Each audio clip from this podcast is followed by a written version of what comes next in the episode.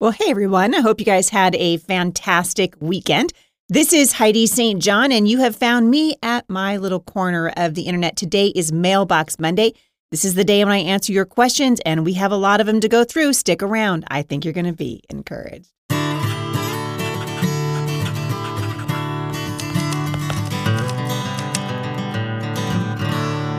Well, you guys know that I love this day of the week at the podcast, mostly because it gives me the opportunity to engage with you, to hear what's on your heart, and to answer your questions. If you would like a question addressed here at the show, the way to do that is simply to go to Heidi Saint John dot com forward slash Mailbox Monday. We've got a lot of great changes coming up at the Momstrong International Ministry. Right now, we are finishing my study on motherhood, and you heard me say last week that, you know, uh, the, the woke Joe Biden administration gave an award for uh, International Women's Day to a dude. They gave the award for International Woman of Courage to a man, a biological man, and we need to get back to the foundational truths of Scripture. The Bible teaches us that God made us male and female, and that you have a beautiful role to play, uh, women, in your in your uh, your roles as wives and mothers. And God made you uniquely female, and I think it's something to be celebrated. Certainly not something to be uh, to be mocked, which is essentially what they're doing when they decide that uh, that men and women are interchangeable, apparently. So we've had a great time studying that uh, God's heart for mothers and really teaching you how to love your children, body, soul, mind, and spirit. That study is called Irreplaceable, the life-giving, soul-steadying role of mothers. For the month of March, we're going to be working our way through that, and then we're going to transition in the month of April. And we're going to go back to the foundations of the Word of God in studying Genesis one to eleven. That study is called Supernatural. And I have been spending the last several weeks working on that and writing it. And I'm very excited to take you guys through it because the Bible has answers for the questions that we're ans- that we're asking in the culture right now. And I was looking just the other day, you know, I'm I'm reading through, uh, as I have for many years, reading through Genesis one to eleven. And it occurs to me that things have really changed in the church because over a decade ago, I had the opportunity to attend a series of lectures by my friend Ken Ham. Of course, you guys know he is the founder of Answers in Genesis. He came here to the Pacific Northwest. They had an event at this local church. And um, I was eager to hear him because he has such a scripturally sound approach to the book of Genesis.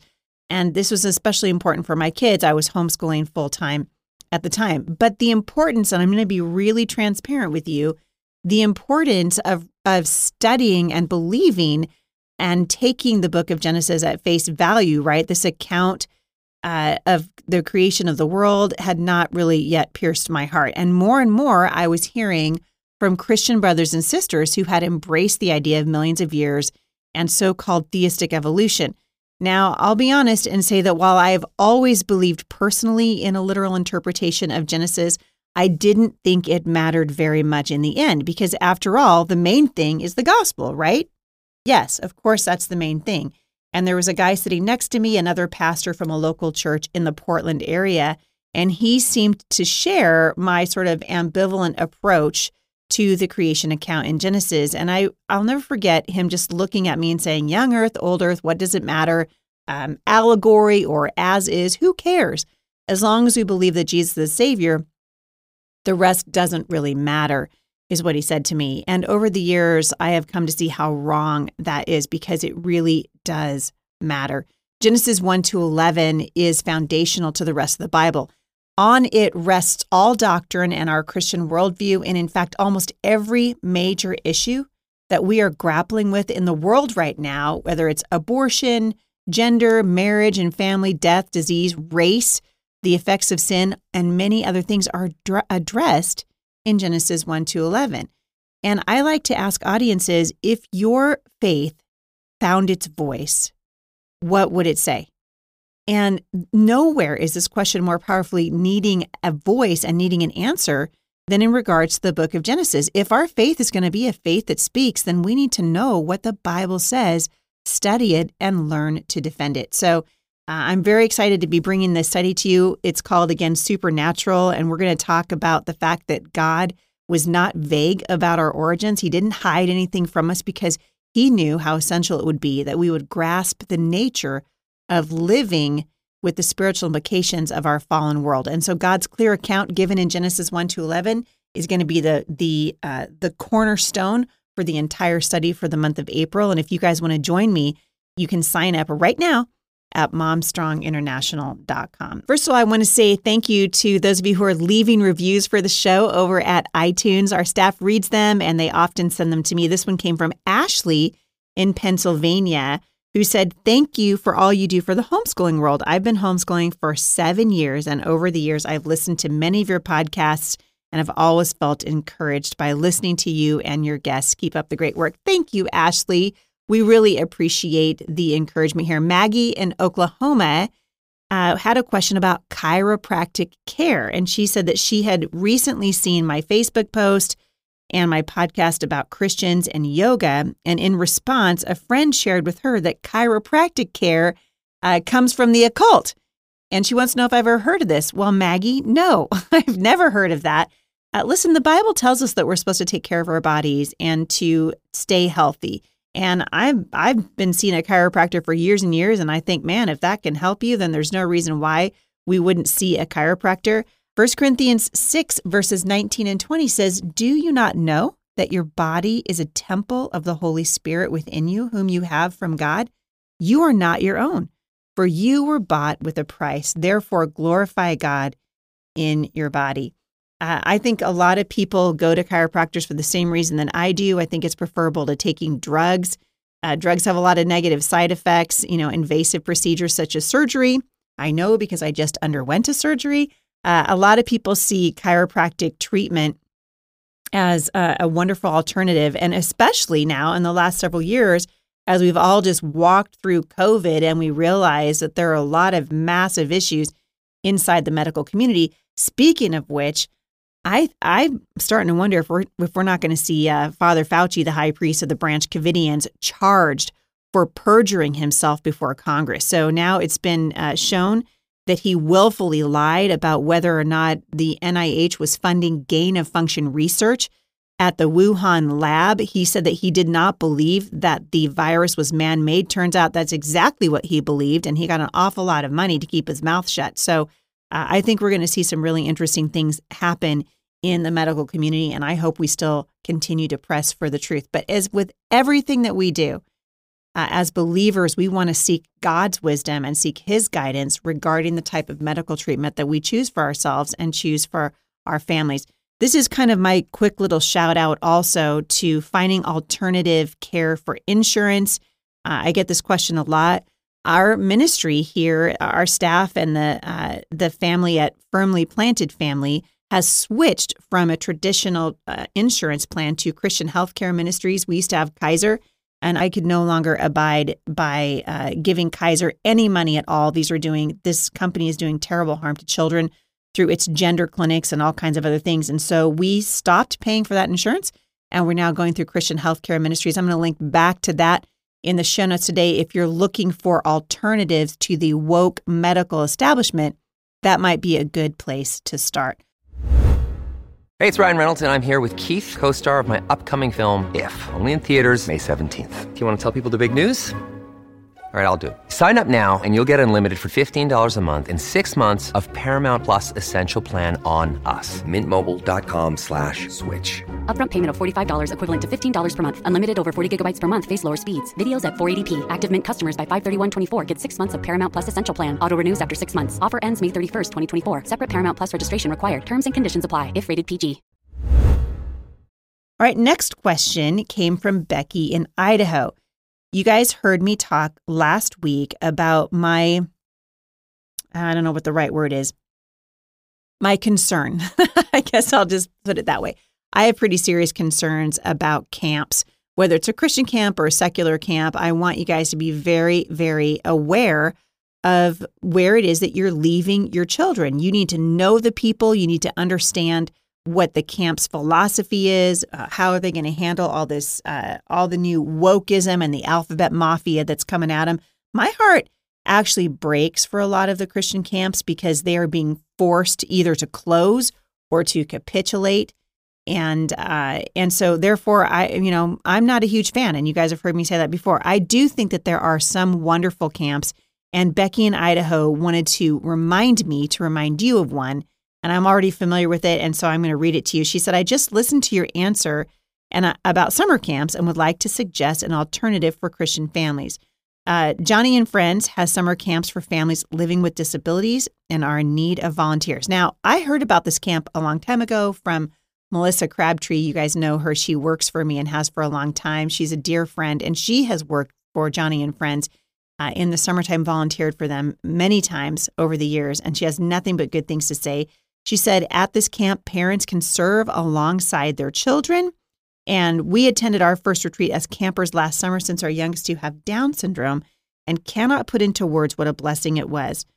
This coming summer, we will attend as campers in a neighboring state and then serve as volunteers in a brand new camp here in our own state because we are so excited that it's available locally. We want to bless other people. So I love that. She reminds us that it's amazing to get to serve together as a family in a fun setting with people who are often pushed to the margins of society. And I would encourage you, look into that if you're looking for a place where you can attend camp as a family. That's another alternative, I think, a, a, a different way to approach camp. Family camp is a good idea. Uh, I'm not, you know, anti have a great summer.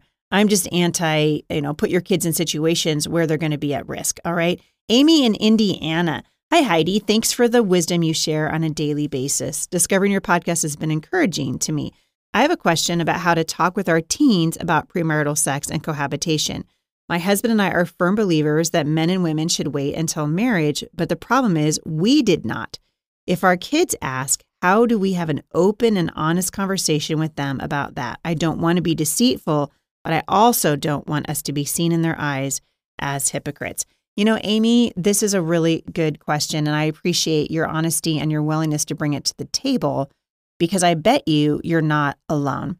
Uh, I would never encourage you to do anything other than tell your kids the truth because one of these days they're going to find out that you were less than honest with them, and I think that that has much greater potential for damage, damaging their trust in you, their relationship with you. Uh, you need to tell the truth, and obviously, whenever we're talking about sex with our kids, premarital sex, cohabitation, whatever you want to call it, we want those conversations to be age appropriate. So uh, if, if if I was in, in your position, I would be inclined to say, you know what, your dad and I uh, didn't do what God wanted us to do. And these are the these are the reasons why we wish that we had. We don't, our kids are following us, right? But we are following Christ. Christ is the ultimate example. And there's nowhere to see this any better than in the church. We hear about pastors that fall away from the Lord. We hear about uh, situations in churches that are discouraging and even um, wicked at times. But we are not following men and human beings. Human beings will fail us. We follow Jesus. And that's the message that you want to give to your kids. God gives us boundaries so that we can experience his blessing. His blessing is not found outside the boundary. And so God's clear boundaries for sex are outlined all throughout Scripture, and that's where you want to point the eyes and hearts of your children, is to walk in the blessing of God and to understand God's heart for marriage and for sex inside of marriage. And you want to portray that as the beautiful, wonderful thing that it is. God is the one who gave us the gift of sex, and it's a wonderful thing. And I want, uh, I don't know about you, but I want my kids to look forward to marriage. I want them to flourish Uh, when they get married. And a lot of that starts with me and what is the example that I'm setting for my children? What am I telling them about what God says about human sexuality? The answers are found in the Word of God. It's another reason why I'm so excited about the April study. And we're going to be going back to the foundational truths that are presented in Genesis one to eleven. That study, again, is called Supernatural. Uh, our job is to point our kids to Christ. And the minute we start holding ourselves up as a sinless example or as, uh, you know, examples of people that have never struggled with sin in our own lives, then we're going to wind up being hypocrites anyway. So rather than let the adversary um, trip you up on this, Amy, I would just encourage you to remember what the Bible says. There is therefore now no condemnation for those who are in Christ Jesus. Uh, I was teaching last week at uh, my women's Bible study at Momstrong International, and one of the questions that came up, because we always have conversations um, via Zoom afterwards, and we can talk to each other, and it's wonderful. And one of the questions that came up is, hey, how do I know that that little voice in my head is either from the enemy or if it's from the Lord? Well, here's the way that you know. The Holy Spirit will always speak to you in tones of conviction, whether it's convicting you of sin or urging you to participate or not participate in something. But the voice of the Holy Spirit, that gentle a voice, the Bible calls it a still small voice, will always lift you up. In other words, if you're engaging in something that you shouldn't be engaging in, Uh, you're going to hear that small voice of the Holy Spirit, like, don't do that. I have so much better for you. You know that this is wrong. But the adversary will talk to you in tones of condemnation. You'll hear things like, you're such a you're such a terrible person. You're never going to be able to be forgiven for this. God is so angry at you. All of those things, that voice is not the Lord. He does not speak in tones like that. The voice of God will lift you up, and the voice of the enemy will push you down. And that's the difference between conviction and condemnation. We got a comment on YouTube, uh, again, talking about my my comments about Christian camps and Disney, talking about uh, alternatives to Disney. Creative Mom Times Two says, we are working hard to find an alternative to Disneyland and taking the kids to several national parks this summer. Finding alternatives on the West Coast is tough. Yeah, you right. I know, because I live on the West Coast. If you can take your kids to the national parks, what a fantastic thing to do. And also, you know, if you can, if you make your way across the country, you know, check out Branson, Missouri. If you guys have never been to the Sight and Sound uh, Theater, that's a wonderful place to go. And uh, obviously the Creation Museum. There's so many wonderful things that you can do with your kids without drudging them through Disneyland and giving Disney your money so that they can turn around and injure your children with it. All right, Damaris in New York says, I have a college-age daughter, first one off to college. Congratulations, Damaris, you have survived. Her dad and I are at odds about the following question. Our daughter goes to college out of state. She has a boyfriend and has asked for him to spend Easter weekend with us. He isn't necessarily the ideal for our daughter for a great many reasons, but he's a sweet young man. One of us feels it isn't appropriate for him to come and spend the time overnight, and one of us feels it's a great opportunity to share time with him and get to know this young man that is capturing her heart. We are trying not to be at odds with each other. We really want the heart of God in all of this and are praying. What are your thoughts? Well, it sounds to me like you don't have any major red flags about this young man who is uh, pursuing your daughter, and so I would be inclined to say, let him come over. It'll give you an opportunity to get to know him. You can speak more intelligently about him to your daughter because you will have been able to spend time with him. The one thing that you don't want to do, especially as your kids get older, is push them away. It doesn't sound to me like your daughter is sinning. It sounds like she's trying to engage uh, with this young man, with you, which I find to be honorable and good. And so if it was me, I'd be saying, hey, this is a great opportunity. That's how I see it. I don't know which one of you shares the opinion, so try not to be mad, but I think uh, I agree with whoever thinks it's a great opportunity to share time with him. That's how I would look at it. Elizabeth in Alaska, she says, Heidi, thank you for your ministry. I'm one of those, I'm in one of those government, quote, homeschool programs, but so badly want to be independent. However, my husband says no because of the, quote, free money and certified transcripts. I know Alaska homeschool law, but he isn't convinced. I feel I feel icky continuing through the state program, joyless in my schooling. How can I be patient as well as content, especially if my husband never changes his mind? Well, Elizabeth, the, the secret to contentment, Paul said, that he had learned to be content whether he was uh, in times of plenty or whether he was struggling, whether he was in prison or not in prison. The secret of contentment is to walk in right relationship with the Lord. It's to be content with where you are. You uh, you might be frustrated that your kids are in that government homeschool program, and I understand your frustration, but don't let it cloud the fact that you are still the primary influence in your child's lives, and to be able to just engage with them uh, from a position of authority as their mother right now. So don't let the enemy uh, trick you into thinking this is something that uh, is is uh, needs to be a point of contention between you and your husband. Rather, live peacefully with your husband and ask the Lord to give you the insight that you need. And as you're frustrated about this, and I understand why you are, I would be praying for my husband. God can change his heart. God can do it. And he's so good at that. And the chances of him working in the heart of your husband are really good as you submit to the Lord and say, Lord, this is my heart. God knows your heart. And so I would encourage you to submit to him. All right, you guys, that's all I have time for today. I want to thank you for sending your questions into me. I hope that you'll come out and see me on the road this summer. I'm getting ready to head out. And you know, by by now, I'm sure you guys have heard me say this before, but it's one of my favorite things to do is to be out on the road. And I'm going to be headed to Teach Them Diligently in Round Rock, Texas, coming up the twenty-third through the twenty-fifth. Don't miss it. On April the first, well, actually March thirtieth through April first, I'll be at the Answers for Women Conference at the Ark Encounter. I am told that that event is sold out, but you can still live stream it. And I don't want you to miss the opportunity to come back and see me at the Homeschool Encounter at the Ark Encounter. So it's a wonderful, wonderful week of just, uh, I mean, if you're looking for a good thing to do with your kids, for goodness sake, sign up for the homeschool experience that's coming up this spring at the Ark Encounter. And I will link back to that in the show notes today. You guys are awesome. I hope you have a wonderful day. Thank you for listening, and I will see you back here tomorrow at the intersection of faith and culture.